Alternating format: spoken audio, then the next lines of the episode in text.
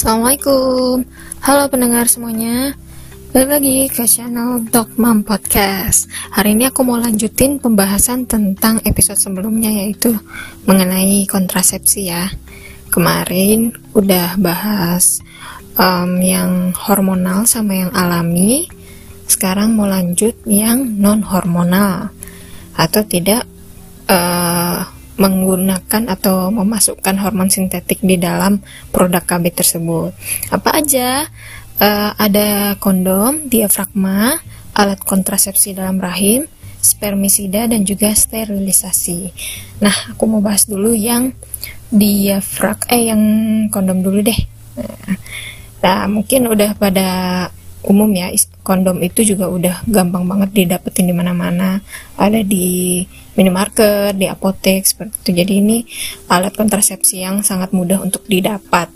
Nah kondom ini sendiri uh, fungsinya adalah untuk menghalangi terjadinya pertemuan sperma dan sel telur dengan cara mengemas sperma di ujung uh, selubung karet yang dipasang pada alat kelamin pria atau penis sehingga sperma tersebut tidak bisa masuk ke dalam saluran reproduksi perempuan. Jadi uh, udah tahu ya bentuk kondom seperti apa dia uh, dia ter apa terdiri bukan terdiri dibuat dari karet latex ya yang mana dia nanti akan dimasukkan ke alat kelamin pria sebelum memulai hubungan seks. Nah, karena dia juga terbentuk dari latex ini juga nanti menyebabkan resiko bisa terjadinya alergi ataupun iritasi. Tapi karena kemudahannya uh, dalam mendapatkannya ini jadi salah satu metode yang banyak disukai oleh orang-orang apalagi pada saat menyusui si ibunya juga belum memakai KB bisa menggunakan uh, ataupun apa ya ketika udah lewat KB menyusuinya udah lewat enam bulan gitu si ibunya belum bisa belum mau pasang KB bisa pakai menggunakan metode ini. Nah um, untuk si KB eh kondom ini kelebihannya selain mudah uh, dan juga bisa digunakan kapan saja dia juga sangat baik untuk pencegahan infeksi menular seksual dan juga HIV AIDS. Jadi kalau mis seperti contohnya IMS itu kayak raja singa atau gonore. Jadi kelebihannya salah satu satu-satunya apa ya alat kontrasepsi yang bisa menghindari dari IMS ya kondom ini. Nah kekurangannya dapat mempengaruhi kenyamanan saat berhubungan intim, Lalu, bila pemakaiannya tidak tepat, kondom dapat sobek dan menimbulkan kemungkinan terjadinya kehamilan. Gitu. Jadi memang kalau kita lihat di bungkus kondom itu ditulis di baliknya, dia dapat 98% mencegah terjadinya kehamilan. Jadi kalau lagi apes nih, dap bisa kena yang 2 persennya gitu. Jadi 98% dia bisa kemungkinan berhasil, 2 persennya bisa juga gagal. Nah, jadi uh, memang uh, tidak bukannya tidak mungkin uh, sebuah kondom itu bisa rusak, apalagi pada saat berhubungan intim mungkin pemakaiannya tidak benar atau si kondomnya ini sudah lama, uh, sudah menipis atau ada juga sumber yang saya baca katanya kalau disimpan dengan suhu yang panas ataupun ditumpuk-tumpuk dengan barang yang lain itu bisa menipis dan memudahkan terjadinya robekan dan juga pada saat uh, berhubungan intim bisa juga terjadi robekan akibat gesekan. Karena itu uh, berhati-hati juga pakai kontrasepsi, kontrasepsi ini karena kalau tidak digunakan secara benar dan si produk kondomnya itu udah rusak juga bisa menyebabkan uh, kehamilan. Terus tadi juga ya bisa menyebabkan alergi dan juga iritasi terhadap latex. Nah itu kan kondom. Kalau yang kondom dipakai oleh pria, ada lagi namanya diafragma. Diafragma ini, um, dia adalah alat ya yang dipasang. Uh, dia bentuknya itu seperti topi kecil ya, yang terbuat dari latex ataupun silikon, sehingga dia sangat lentur dan mudah dimasukkan ke vagina. Nah ini dia fungsinya nanti mencegah sperma untuk masuk ke dalam rahim, gitu. Nanti di di dia fungsinya untuk menutupi mulut rahim agar tidak ditembus oleh sperma. Bisa dipasang pada saat hendak berhubungan intim atau beberapa jam sebelumnya. Nah, di si diafragma ini dibiarkan minimal 6 jam dan maksimal 24 jam setelah berhubungan intim. Um, supaya lebih efektif si diafragma ini kan dia fungsinya cuma untuk menghalangi ya supaya lebih efektif dia nanti juga akan sebaiknya diolesi dengan spermisida yang akan aku bahas selanjutnya. Ini kan masih mau bahas diafragma dulu. Nah kalau diafragma ini bisa digunakan kapan aja kelebihannya mudah disimpan dan dibawa tidak terpengaruh oleh obat lain bisa juga digunakan oleh ibu menyusui dan tidak mengandung hormon. Kekurangannya bila kita masih awal baru mau nyoba nih baru mau coba itu bisa kita nggak bener masangnya gitu. Jadi bisa nggak efektif juga. Terus kita karena harus mengingat waktunya ada maksimalnya di dalam vagina itu berapa lama kita harus ingat waktunya jadi agak ribet juga. Dan juga bisa juga nggak cocok pada ibu yang baru melahir eh yang pernah melahirkan. Dan karena ini diafragma ini kan dia dimasukkan ke dalam vagina. Dia harus diukur dulu gitu. Uh, sama tenaga kesehatan terutama dokter kandungan untuk menentukan ukuran yang pas. Karena beda-beda perempuan ukuran leher rahimnya itu berbeda. Jadi itu tadi kita tidak bisa sembarang beli ya. Dan juga mm, nggak mm, cocok buat uh, saat suami istrinya berhubungan secara spontan karena harus dipasang dulu. Nah, kalau misalkan kita memakainya lebih dari 24 jam di dalam vagina tidak dikeluarkan, ada resiko ya, resiko mengalami toxic shock syndrome. Itu bisa berbahaya gitu di dalam kalau kelamaan nggak di luar. Terus walaupun dia ditaruh di dalam vagina, dia tidak bisa melindungi dari infeksi menular seksual seperti kondom. Itu tadi um, diafragma ya. Selanjutnya spermisida yang tadi aku udah mention. Spermisida ini bentuknya krim, gel, foam ataupun selaput gitu. Uh, dari namanya aja spermisida ya. Dia fungsinya membuat sperma tidak dapat bergerak bebas dan membuahi sel telur di dalam rahim. Jadi ibaratnya dia kayak melemahkan si sperma itu gitu. Cara pakainya dianjurkan berbarengan dengan alat kontrasepsi lain seperti kondom atau diafragma. Nah, dia itu perlu dioleskan pada vagina antara 5 hingga 10 menit sebelum berhubungan intim, lalu dibiarkan dalam vagina antara 6 sampai 8 jam setelah selesai berhubungan intim dan jangan dicuci, jangan dibersihkan gitu. Karena nanti ya sama aja. Kalau di setelah berhubungan dibersihkan, berarti kan nanti dia bakal hilang gitu walaupun dibiarkan selama, selama 6 sampai 8 jam. Nah, jadi agak agak-agak PR juga ya karena harus persiapan nih pakainya gitu. E, kelebihannya ya bisa digunakan kapan saja, penggunaannya mudah dan mudah didapatkan, bisa dibeli di apotek ya. Terus kekurangannya karena memerlukan waktu jeda jadi ribet. Terus karena sesuatu yang digunakan langsung ke alat kelamin itu pasti ada resiko menyebabkan iritasi reaksi alergi dan infeksi saluran kemih gitu. Terus kalau dalam perempuan yang dalam pengobatan untuk menyembuhkan infeksi jamur pada vagina misalkan dia si perempuan ini lagi pakai obat-obatan nih. Nah efektivitas si spermisidianya juga bisa berkurang karena bercampur dengan obat-obatan tersebut dan juga kekurangannya dia harus barengan sama alat kontrasepsi lain nggak nggak cuma ini doang nggak bakalan efektif itu dan dia nggak bisa melindungi dari IMS atau infeksi menular seksual. Oke lanjut ke alat kontrasepsi dalam rahim. Oh.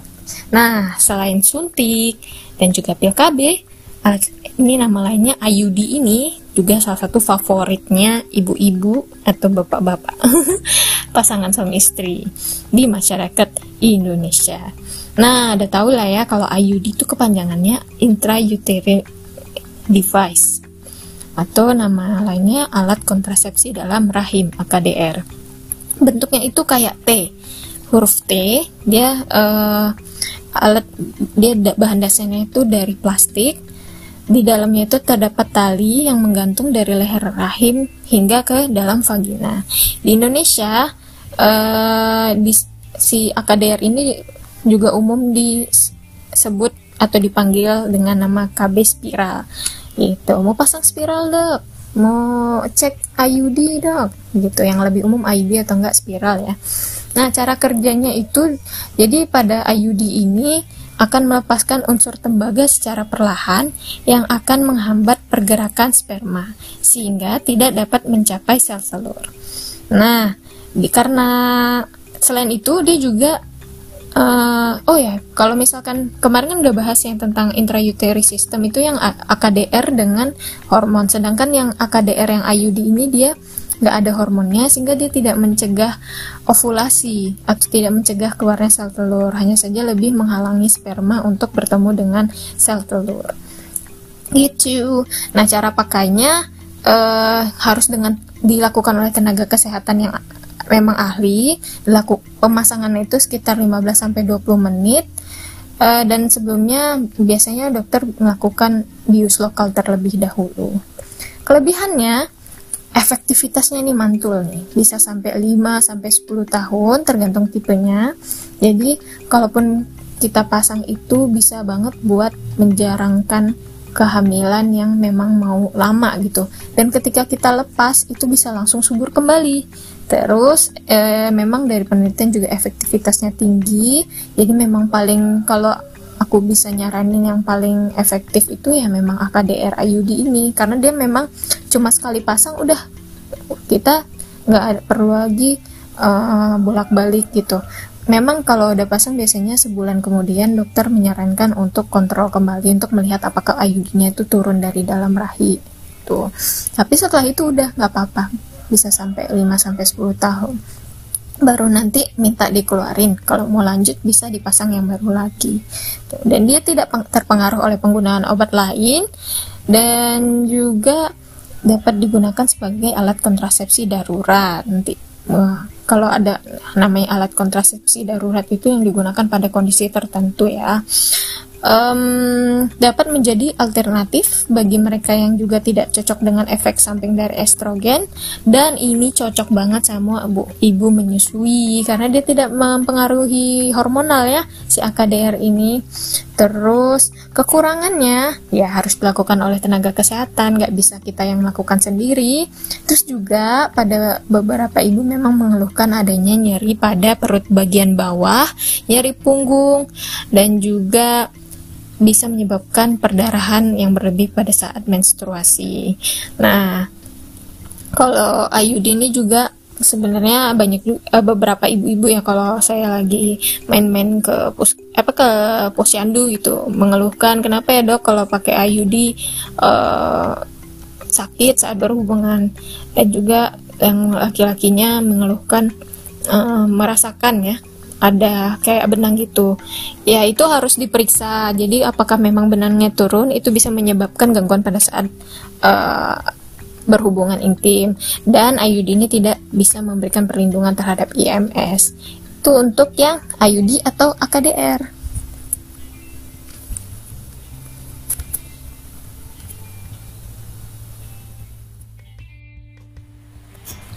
Dan yang terakhir untuk metode KB yang non hormonal adalah dengan sterilisasi. Sterilisasi dari namanya aja berarti ya kita ingin steril berarti kayaknya udah bersih gitu. Atau ini merupakan metode yang menyebabkan uh, hasil yang permanen gitu. Jadi tidak bisa reversible, nggak bisa kembali lagi. Ada dua caranya, ada dengan tubektomi untuk perempuan dan vasektomi untuk laki-laki. Nah, uh, kalau istilah kedokteran tomi-tomi gitu belakangnya biasa itu dilakukan pembedahan dengan dipotong gitu. Nah, jadi kalau untuk yang tubektomi dilakukan pemotongan saluran indung telur atau tuba falopi sehingga sel telur tidak bisa memasuki rahim untuk dibuahi. Jadi ketika sel terjadi ovulasi itu kan sel telur keluar menuju rahim untuk dibuahi. Nah itu jalurnya tuh diputus gitu, jadi dia mentok, nggak bakalan ketemu sama sperma. Nah kalau yang vasektomi adalah tindakan pemutusan alur transportasi sperma.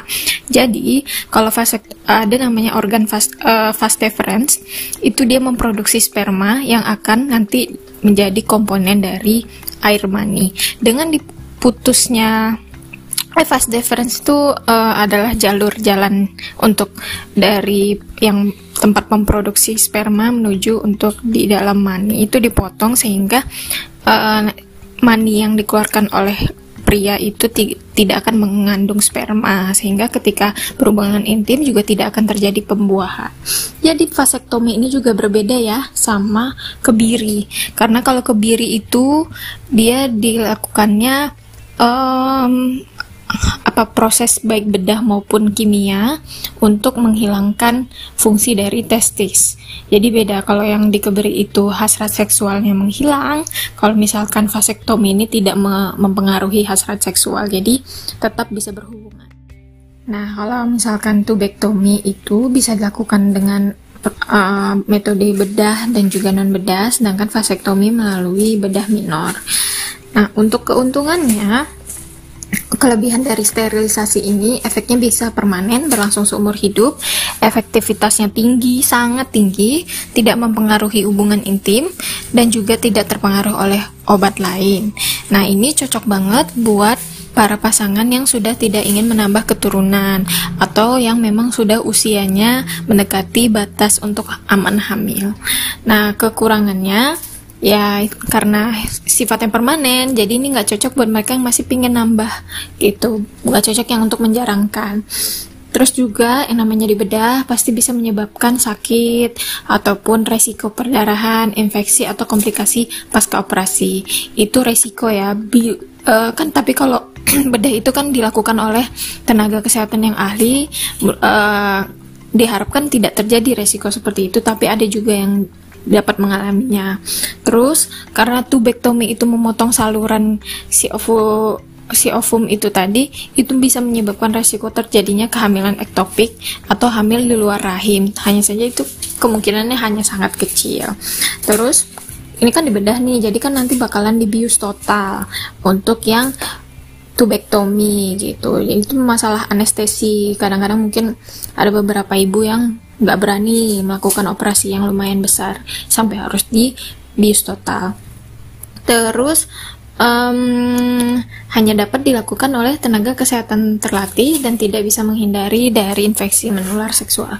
Itu udah berarti penjelasan tentang KB non hormonal ya dari ada kondom, diafragma, terus ada AKDR, ada juga um, tadi sterilisasi dan juga spermisida.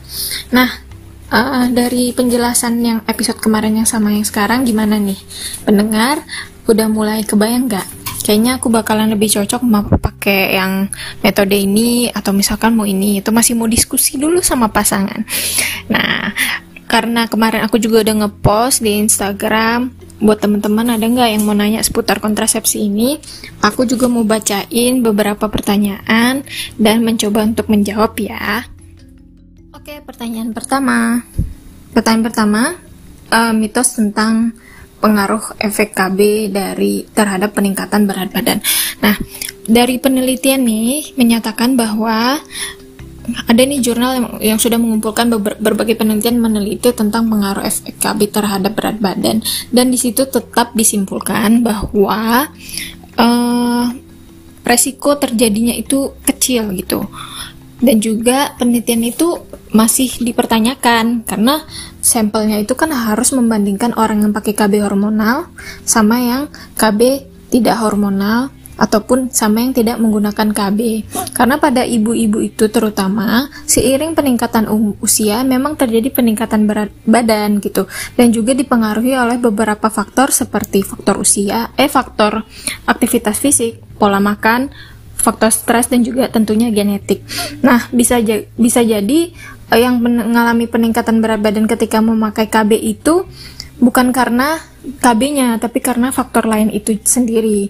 Jadi penelitian-penelitian itu juga sebenarnya masih uh, perlu di masih perlu dilakukan lebih banyak lagi untuk mengetahui memang efeknya peningkatan berat badan itu memang karena KB. Tapi memang kalau kita menggunakan KB yang hormonal itu beres, uh, resikonya lebih tinggi dibanding yang non hormonal karena dia mempengaruhi tubuh kita terutama estrogen katanya bisa menyebabkan peningkatan nafsu makan seperti itu. Jadi kalaupun mau tetap pakai yang KB yang hormonal, kan ada dua pilihan, yang kombinasi sama yang uh, yang isinya progestin doang yang tidak mengandung estrogen. Nah, progestin itu lebih kecil menye beresiko menyebabkan peningkatan berat badan dibanding yang kombinasi seperti itu.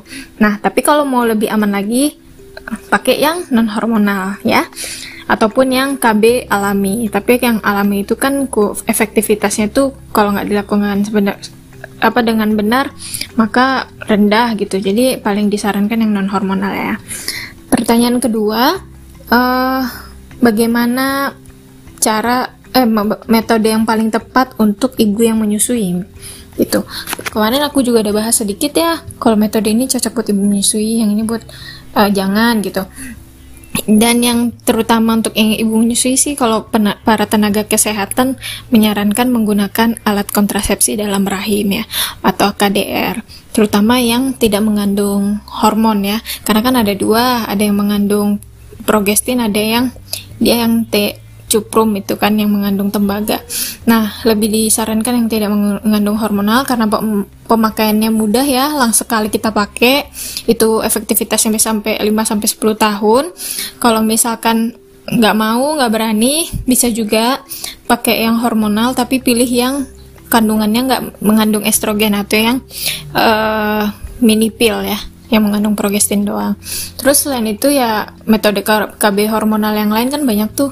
Ada dengan menggunakan uh, yang udah aku jelasin tadi seperti kondom, uh, diafragma dan lain-lain. Jadi untuk ibu menyusui sangat disarankan pakai AKDR atau uh, ataupun yang non hormonal lainnya atau dengan metode KB alami tapi harus disiplin harus benar-benar komitmen atau pilihan yang lain kalau memang mau tetap yang hormonal pakai yang isinya cuma progestin oke okay?